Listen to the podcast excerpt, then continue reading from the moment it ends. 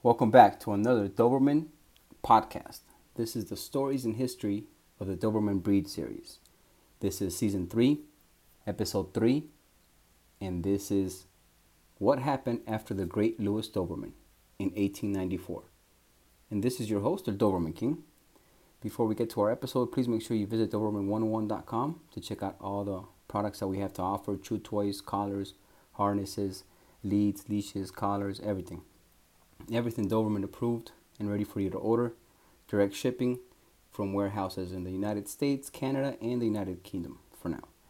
You can also visit our Facebook group that we have on Facebook. It's a private Doberman training group under Doberman Training Techniques with over 53,000 members. And also, if you'd like to learn via TikTok and YouTube, we do have channels on TikTok and YouTube. Find us under Doberman Training Techniques at El Doberman King, you can check out some of our videos. The easiest thing is just to join the group, and you'll find links to everything there.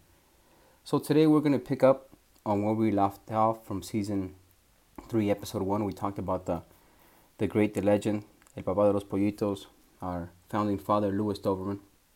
And now we're going to get to what happened after his death in 1894.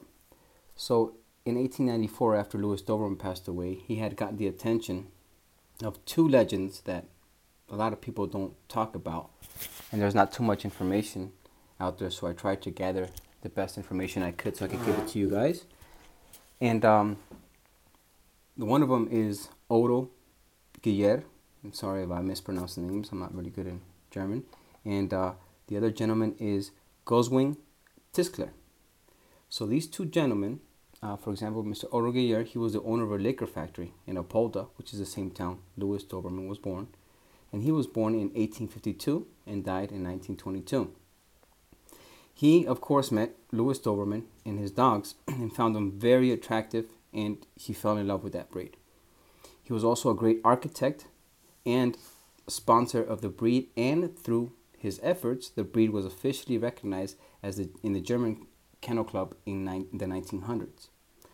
On, ni- on 1899, on the 27th of August, Mr. Göller founded the Doberman Pinscher Club, Apolda. It became the National Doberman Pinscher Club of Germany later on. It was clear that by that time the breed needed a name. Dogs bred by Herr Doberman had already been given various names, for example, Thurigan, Pinschers, Billings, etc. At the time, whenever Herr Doberman saw a sharp black and tan mongrel, he said, That's my dog, which led people from outside Apolda to refer to her Doberman's dogs as Dobermans. At, at the dog market in Apolda, dog people spoke about the pinschers of Dobermans, Doberman's pinschers. Out of respect for all the work done by her Doberman, it was clear to Ogoyer and his friends that the name Doberman should be connected with the breed forever. In Germany at the time, there were only hunting dogs, shepherd dogs, butcher dogs, and pinschers, and therefore it was decided that the new breed should be called the Doberman Pinscher.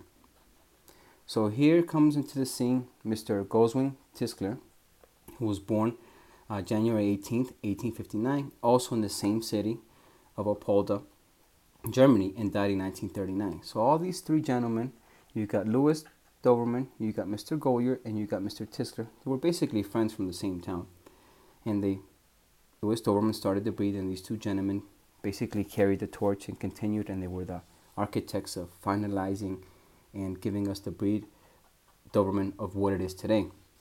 So Mr. Tischler, that was born also in Apolda, he was one of the biggest sponsors of the Doberman breed and was possibly the most important breeder of his time.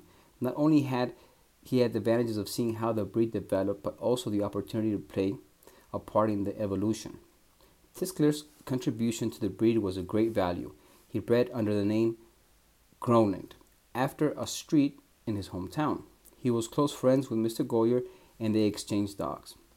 The very influential sires, Graf Belling and his brother Grave von Groenland, were both bred in his kennel, part of the well known five star litter. So there you have it. Those two gentlemen, Mr. Göller and Mr. Tischler, they were the ones that refined the Doberman breed after Louis Dobermann passed away in 1894. Now, thanks to them, uh, we have what we call today the Doberman. So they dropped the name Pinscher, and they also dropped the second N from his last name Doberman and kept it with one N. There's a lot of stories about that also that you can research.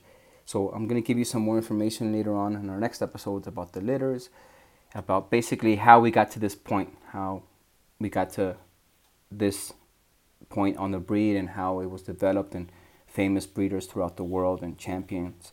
That's why I want you that I'm sure you're listening, you have a lot of Doberman experience, you've had champion dogs too. Send us your story so we can put it up on our podcast and uh, you can let the world know so everybody after us, any generations after us, can understand the breed and appreciate the breed a little bit more and realize how amazing this breed is. Thank you so much for listening. Have a blessed day. Don't forget to hit like and follow on our podcast and share if you can. And uh, we got many more episodes coming soon. Thank you.